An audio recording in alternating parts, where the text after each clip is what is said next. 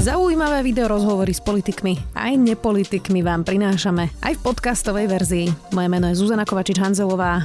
Vítajte pri relácii Rozhovory ZKH v audioverzii. Sú narcisovia len v politike, je ich tam vyššia koncentrácia a aké to je žiť s narcisom? Dá sa vôbec narcizmus liečiť? Knihu Narcizmus, zdravý a patologicky napísala dvojica autorov, psychiatrička Andrea Hertiková Maršalová a psychológ Anton Heretik sedia v štúdiu Sme video. Vítajte. Ďakujeme za pozvanie. No, tak volá sa to, že narcizmus zdravý a patologický, tá vaša kniha. Tak pani Heretiková, kedy je zdravý a kedy patologický? Ja som mala pocit, že to je vždy patologické, nie? Tak Narcizmus je vlastne eh, odraz nášho sebavedomia, môže to byť aj sebavedomie primerané. Je to vlastne niečo, ako seba príjmame, ako seba prežívame. Takže ten pojem znamená približne to.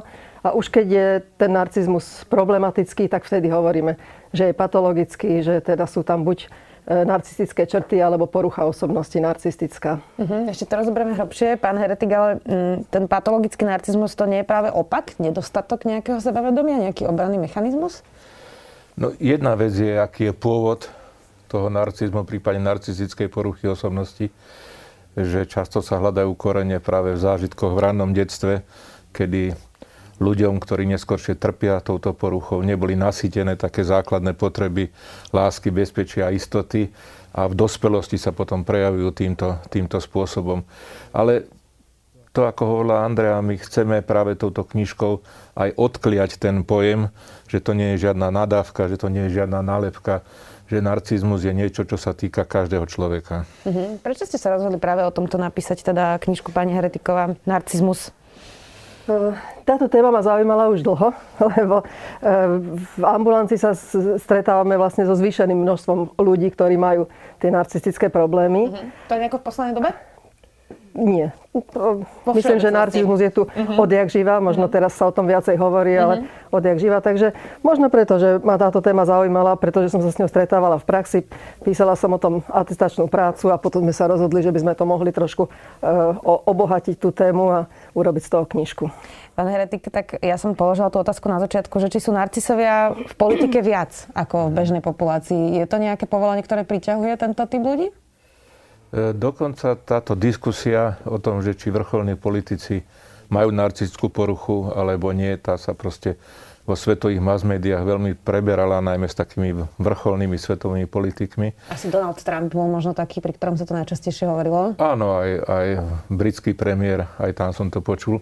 Ale e, poprvé máme zásadu, že pokiaľ sme niekoho nevyšetrili psychologicky, psychiatricky, tak nemáme sa vyjadrovať k diagnoze a zase platí aj to, že keby sme ho vyšetrili, tak to nesmieme, lebo sme viazaní mlčanlivosťou. Ale vznikol jeden špeciálny výraz, ktorý sa volá, že hubris syndrom mm-hmm. a tam sa hovorí, že ľudia, ktorí sa dostanú do politiky, získajú nejakú veľkú moc, tak u tých sa vyhrania také črty, ktoré sú narcistické ako je arogancia, zvýšené sebavedomie a pocit omnipotencie a podobne.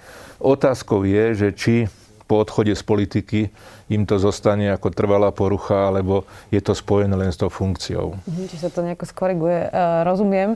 Um, kedy je teda už ten narcizmus patologický, pani Heretika? Vy ste hovorili, že teda každý má nejaký, nejakú formu toho, ale kedy to teda je už, ako to mám rozoznať ako človek, keď nás niekto pozerá, keď už by som to naozaj mal riešiť, že už je to ten problém?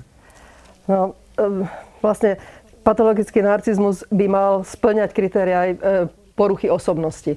A porucha osobnosti vlastne je taký stav, kedy sa buď nám ťažko žije samým so sebou, alebo e, je problém pri spolužití s druhými. Čiže buď vadíme druhým, alebo, alebo obidva, e, obidve možnosti platia. E, takže keď nám to začne robiť problém vo vzťahoch, tak môže, môže to byť, že už to vyžaduje nejakú, nejakú intervenciu psychoterapeutickú. Takže vtedy možno by e, sa oplatilo nad tým rozmýšľať. Existuje nejaký test? E, my sme do knižky dali taký jednoduchý test, e, ktorý je naozaj len orientačný a ak by sa malo stanoviť, že či niekto je narcistická porucha alebo nie, tak na to existuje viacero testov a hlavne pohovor v rámci psychiatrického, psychologického vyšetrenia Takže to je len také, ako, skôr ako zábava, Nástrel. ten test. Rozumiem. Pán Heretik, aké to je žiť s narcisom. To, čo sa hovorí pri tom patologickom, teraz myslím narcizme, e, býva, že teda je tam možno nejaká nižšia miera empatie alebo EQ. Toto je naozaj mm. tak, že keď žije človek s narcisom, tak proste sa stretáva s tou necitlivosťou toho človeka? No, každopádne, ak má niekto zvýraznené narcistické črty alebo dokonca má poruchu osobnosti, tak vždy je problém vo vzťahoch. Ale my sme k tomu, k tej dimenzii, že normálny patologický pridali ešte jednu, pretože väčšinou sa s tým pojmom narcizmus e, spája taká predstava takého nabubrelého, veľkolepého, jak sa hovorí, grandiozného narcisa. A my tvrdíme, že existuje ešte jeden typ e, narcistickej osobnosti a to je taký ten precitlivelý, taký človek najmr, naj, nadmerne senzitívny. Hovoríme mu, že taký tenkokoží. A to je narcis, ktorému strašne záleží, čo si o ňom druhý myslia. Je veľmi citlivý na hodnotenie, na to vôbec, že ľudia na ňo pozerajú. No a keď hovorím o tom súžití, tak problém je na oboch stranách. Ten veľkolepý narcis, ten sa nestará o to, čo ten druhý človek cíti, myslí si. A naopak ten precitlivý narcis je stále nespokojný s tým, že si ho ten jeho partner dosť nevšíma, dosť ho neocenuje, dosť mu nevyznáva lásku a podobne. Uh-huh. A čo deti, ktoré majú nejakého narcistického rodiča, to musí byť ešte ťažšie, nie? No, jednak sa hovorí, že narcistická porucha osobnosti je jedna z takých, kde dedičnosť hrá veľkú rolu, že isté predispozície sa dedia a navyše, keďže vieme, že to, tá výchova v tom rannom detstve je taká dôležitá aj pre narcistickú poruchu osobnosti, tak samozrejme tí rodičia nejakým spôsobom, či už dedičnosťou alebo spôsobom výchovy prenášajú na tie deti tieto, tieto dispozície. Pani Ratiková, ako vlastne sa dá liečiť narcizmu? Skúste mi popísať nejaký ten proces a nie je to vôbec ťažké začať, keďže ten človek nie, nie je to ťažké si priznať, keď som narcis, že mám narcistickú poruchu? Nie je to v tomto také zradné? Mne prídu pacienti s tým, že majú narcistickú poruchu a chcú si ju liečiť, ale skôr prídu s nejakým problémom, často napríklad vzťahovým, že teda majú buď problém e, v rámci vzťahu v práci alebo doma. Takže e, potom sa liečia skôr také príznaky, ktoré vyplývajú aj z jeho poruchy osobnosti, to, že je zraniteľnejší, že môže byť depresívny tzv. narcistického zranenia, e, alebo e, má pocit, že už nedostatočne ho okolie obdivuje a tak ďalej. Takže e, tá liečba potom spočíva, buď teda je to psychoterapeutická liečba, liečba rozhovorom, alebo na tie jednotlivé príznaky, napríklad keď je depresívny, tak sa dávajú lieky také ako pri iných. A keď si povedal, že narcistické zranenie, to čo znamená narcistické zranenie? No keď niekto zraní jeho, jeho sebavedomie, jeho pocit, e, že je výnimočný, skvelý, pekný. Takže vtedy môže vypli- e, z toho môže vyplynúť to, že je zranený a prejavuje sa to buď tým, že je nahnevaný, alebo arogantný, smutný, nespí a tak ďalej. Rôznymi príznakmi sa to môže prejaviť. Takže... My inak na Slovensku, pán Heratik, často, a možno nielen na Slovensku, ale na Slovensku žijeme, tak tuto registrujem, si dávame také tie, že ty si psychopat, ty si sociopat. Uh-huh. Tieto, tieto nadávky, to sa tak bežne ako v reči presne narcis a mohla by som ešte pokračovať ďalej. Uh-huh. Um, tak uh, aký rozdiel medzi psychopatom, sociopatom a narcisom, keď si to ľudia už tak roz, uh, rozdávajú? No, to je pravda, že sa začali pôvodne psychiatrické termíny používať ako nadávky aj kvôli tomu už dneska neexistuje v tých klasifikáciách e, ten termín psychopatia a je nahradený tým termínom porucha osobnosti, pretože je to neutrálnejší termín a ľahšie priateľnejší. Podobne boli vyradené aj ďalšie pojmy, ako je hysteria, sociopatia je tiež jeden ten problém. A hlavne ten, ten pojem psychopatia bol spájaný s nejakou antisociálnosťou, pohotovosťou ku kriminalite. A my vieme, že tých špecifických poruch osobnosti je strašne veľa a nie všetky sú rizikové. Niektorí naopak sú ľudia úzkostní, vyhýbaví, pochybovační. Čiže u tých nehrozí že by sa správali nejako protispoločensky. A preto sa aj v psychopatológie hľadajú také neutrálnejšie pojmy, s ktorými sa v diagnoze pracuje. Musíte sa korigovať kvôli ľuďom. Prepáčte, napadli diagnózy mentálnej retardácie, čo je debilita, idiocia, imbecilita, takže to tiež boli nadávky, takže sa to nepoužíva. Hej, to sa už inak vyraďuje aj z jazyka, teda, aby bol citlivejší, tá retardácia, to je jasné. A to je samozrejme, to, čo sa vyraďuje z jazyka, to je dôležité, lebo napríklad ten pojem hystéria bol viazaný často so ženami a ten nový pojem, ktorý sa používa miesto toho histrionská porucha osobnosti, tak tá sa týka aj mužov, aj žien, čiže ten sexistický potom sa z toho vytratil. Je to genderovo neutrálne, hej? Je to tak, hej. Rozumiem. Ako sa máme teraz počas uh, covidu? Uh, veľa počúvame aj v tomto štúdiu, pani Heretiková, že ste preťažení, aj terapeuti, aj psychológovia, aj psychiatri. Teda okrem toho, že vás aj pred pandémiou bolo málo, tak teraz to ako vyzerá vo vašich ambulanciách? No, toto práve som nad tým rozmýšľala, že budeme sa iste o tomto rozprávať. Nemáme žiadnu štatistiku o tom, koľko je psychiatrov, aký je nárast pacientov a tak ďalej. To možno e, skôr v IPčku by vedeli, alebo niekto, e, kto e, pracuje teda s týmito dátami. E, Psychiatrov je málo a pacientov, ktorí sa hlásia aj veľa. Možno je to spôsobené aj tým, že už to nie je také tabu sa prihlásiť psychiatrovi. A možno aj to, že niektorí nerozlišujú psychiatr, psychológ, čiže s problémom, ktorý by mohli pekne riešiť v psychoterapii a e, na psychologické ambulancie, tak sa hlásia k psychiatrovi, kde pre, pre také jednoduché rozlíšenie by som povedala, že ak už máte pocit, že treba, aby ten človek užíval lieky, alebo že sa jedná o nejakú takú veľmi vážnu psychiatrickú poruchu, ako je schizofrénia, demencia, tak vtedy sa osloví psychiatr. Čiže keď mám vzťahové problémy, tak ísť radšej za vašim manželom. samozrejme. za psychologom, hej. Ale treba povedať, že tá psychoterapia je takým spoločným nástrojom aj psychiatrov, aj psychologov. Len samozrejme psychiatri tým, že majú tých klientov v ambulanciách viac, tak nemajú až toľko priestoru robiť psychoterapiu, preto sa tomuto venujú viac psychológovia. Vy cítite nápor, pán Heretik? Je to to, čo inak IPčko hovorí, že teda je to horšie. Uh-huh. Oni teda sa venujú hlavne deťom, ale aj pri dospelých veľa sme počúvali, že rodičia majú normálne posttraumatický stresový syndrom po, po, po tej pandémii, keď museli vlastne pracovať uh-huh. a, a ešte aj s deťmi byť v škole. No, no. Um, tak teda cítite to? No, viete, tá záťaž, na tú záťaž reaguje každý osobitne. Aj pre nás je to, keď sa nám nejaký klient prihlási, že v tomto období sa cíti horšie, tak chceme zistiť to pozadie, že čo v jeho osobnosti ho robí takým viac zraniteľným a ako mu v tomto môžem pomôcť. Pretože nie všetky napríklad psychiatrické poruchy sa zhoršili.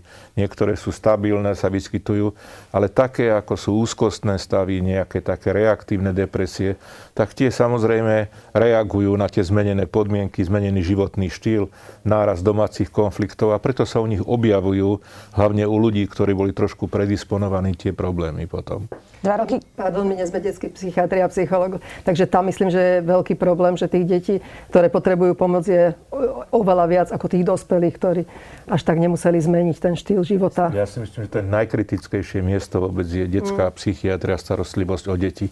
V tej psychologickej starostlivosti predsa ten systém trošku viac zabezpečený tými školskými psychológmi a psychologickými poradňami, ale v detskej psychiatrii to je naozaj zúfalé. Ja inak neviem, či to číslo nie je, že 30 alebo koľko máme detských psychiatrov, je to šialenstvo, ale o tom som nechcela, lebo vy teda sa nevenujete a nešpecializujete na, na deti, ale teda dva roky pandémie to dosť veľa, uh, pani Heretiková, to vlastne všetci zo začiatku boli ešte v pohode, ale už teraz to naozaj môže doliehať aj na nejakých takých odolnejších uh, ľudí. Ja neviem, že to je to stres, človek má strach aj zo smrti, možno aj zažil teda nejakú tú smrť. Tak keď na sebe niekto aj cíti, že nemá nejaké patologické stavy, ale má sa tak nejako ťažšie, možno sa má kratšiu zapálnu šnúru, ako sa to hovorí, a rozrušia ho veci rýchlejšie, tak už je to niečo, čo by možno mal začať riešiť?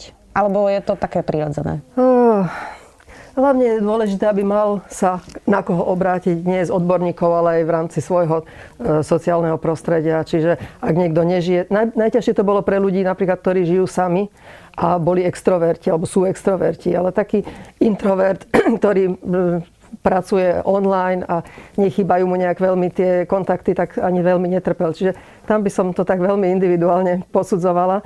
Ja si všímam na ambulanci, že na začiatku, tej, keby som to rozdiela na také tretiny tú pandémiu, tak na začiatok ľudia boli v šoku, nevedeli čo, tak tam, tam naozaj sa mnohým pohoršilo. Potom bol taký stred, keď už sme vedeli čo s tým a ešte to netrvalo tak dlho, takže tam to bolo ako, ako, ako by, e, to bolo v inom období. A teraz ľudia sú unavení z toho, e, vidím, že aj na ambulancii je úplne citlivá téma to, že či sú očkovaní, nie sú očkovaní. Lekár to hneď vidí, kto je očkovaný, kto nie. A len proste načrk, načkrtnete túto tému a vidieť, že to je proste e, naozaj také na, na výbuch, keď, keď toto chcete otvoriť s niektorými, ktorí sú proti očkovaniu. Mm-hmm. Takže teraz toto skôr riešime. Inak toto je veľká téma. Tak, pán Hratik, vy máte nejaký tip, ako sa rozprávať v tejto vybičovanej dobe presne o takýchto náročných témach? Lebo to sú e, všetko citlivé veci pre ľudí, ale tak sme nejako spadli do toho, že po sebe tak akorát vrieskame, takže ako po sebe nevrieskať. Možno sa s rodičmi, ktorí sú antivaxery, porozprávať, hoci teda máme nejaký rozdielný názor. No áno, prvé je dôležité si uvedomiť, že takými bežnými racionálnymi argumentami nepresvedčíme, pretože e, ľudia, ktorí majú vyhranené názory, sa pohybujú v takých tých svojich názorových bublinách, kde sa potvrdzujú. To sú ľudia, ktorí nepoz, nepozerajú bežné televízie, nepočúvajú bežné rozhlasy, ale nachádzajú si mass media, ktoré potvrdzujú ich názory. Čiže tam veľa tých racionálnych argumentov nepomôže. Skôr pomôže naozaj, keď tých ľudí vypočujeme hej, a budeme sa snažiť ich pochopiť, prečo zaujali takéto zvláštne stanovisko a prípadne pochopiť, či to súvisia s nejakými inými vlastnosťami. Je jasné, že ľudia, ktorí mali sklon ku konšpiračným teóriám, tak u tých takáto situácia len viedla k zvýrazneniu, zvýrazneniu toho. A možno, že lepšie poslúži naozaj, keď idú aj známe osobnosti príkladom, keď e, e, tá kampaň e, s tými obsadením nemocníc nejakým spôsobom zafunguje a podobne. Čiže tých kanálov je veľa, ako sa dá s týmito ľuďmi hovoriť a naozaj, aj keď my, ktorí sme presvedčení o účinnosti očkovania, im ako keby nerozumieme, tak mali by sme pochopiť, že za tým sa väčšinou skrýva nejaký problém. A keď vidíme tých radikálnych antivaxerov, tak je jasné, že tí nemajú problém len s očkovaním, ale aj mnoho iných spoločenských problémov. A ja mám pocit, že najviac zaberajú sankcie. Také ako keď, keď je to znevýhodnené byť nezaočkovaný, to mám pocit, že najviac, e, keď sa rozprávam s ľuďmi nezaočkovaným, tak to tak najviac na nich môže fungovať. Mm-hmm. Tak to už musia politici rozhodnúť, to už tu my traja neraz luskneme. Aké je to písať knižku, keď ste manželia? Ako sa píše knižka v manželskom zväzku? Dobre. Využili sme trošku čas, že e, bol viacej život online, takže sme pracovali aj z domu jeden čas. A Takže sme sa pustili do takého niečoho. Napísali sme spolu dve knižky. Jedna bola o snoch a druhá je o narcizme. A v tých úvodoch píšeme, že nás zaujímavé veci, ktoré sú pre nás osobné a nejakým spôsobom aj odborne zaujímavé. No tak u snoch snívame obaja, hej, v tom istom priestore, v tom istom byte a ráno si rozprávame svoje sny. No a narcizmus je pre nás spoločný, pretože obidvaja robíme psychoterapiu a stretáme s tými klientami a často aj sami u seba tak diagnostikujeme svoje vlastné narcistické prejavy a aj v tom úvode knihy píšeme, ako sa veľmi líšime že Andrea má skôr k tomu sklon k tomu tenkokožiemu a ja skôr k tomu hrubokožiemu narcizmu, takže niekedy sa takto častujeme takýmito nálepkami. Ste sa navzájom diagnostikovali. Ešte keď sme boli pri tej pandémii, a to už je e, záverečná otázka, dobieha nás teraz, ako sme sa vlastne doteraz nevenovali psychickému zdraviu vôbec vo všeobecnosti, duševnému zdraviu, nejakej psychickej no. pohode.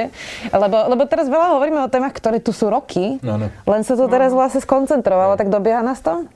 Každopádne dobieha, pretože dlhé roky e, psychiatrická, psychologická obec poukazuje na tom, že v rámci financovania, aj vnútrofinancovania zdravotníctva, nielen, že zdravotníctvo je poddimenzované, ale oblasť duševného zdravia v porovnaní s vyspelými krajinami bola o mnoho menej finančne podporovaná. Preto je tak málo systemizovaných miest, napríklad aj tých detských psychiatrov. A teraz treba povedať, že e, tá súčasná garnitúra prišla s vládnym programom, kde dokonca špeciálne sa hovorí o reforme duševného zdravia a my len dúfame, že teraz proste e, tá situácia s pandémiou a rôzne tie politické problémy neprevalcujú túto tému a že naozaj bude naďalej významná a že sa to z tých veľkých proklamácií, programov dostane aj do reality, že tá oblasť duševného zdravia bude naozaj významnejšia v tejto spoločnosti. Dúfam aj ja. Ďakujem veľmi pekne, že ste si našli čas. Psycholog Anton Heretik, psychiatrička Andrea Heretiková Maršalová napísali spolu knihu, ktorá sa volá Narcizmus, zdravia a patologicky. Ďakujem, že ste si našli čas. Ďakujeme za Ďakujeme pozvanie. za pozvanie. Počúvali ste podcastovú verziu relácie Rozhovory ZKH. Už tradične nás nájdete na streamovacích službách, vo vašich domácich asistentoch, na Sme.sk, v sekcii Sme video a samozrejme aj na našom YouTube kanáli Denníka Sme. Ďakujeme. Volám sa Barbara Mareková a v denníku ZME pre vás pripravujem podcast Ľudskosť, kde sa rozprávame o mentálnom zdraví. Lebo každý si v živote niečím prechádzame a ja verím, že nám pomáha o tom hovoriť aby sme nezabudli, kto naozaj sme pod všetkými rolami, ktoré v živote máme. Podcast Ľudskosť vychádza každý štvrtok a nájdete ho vo všetkých podcastových aplikáciách.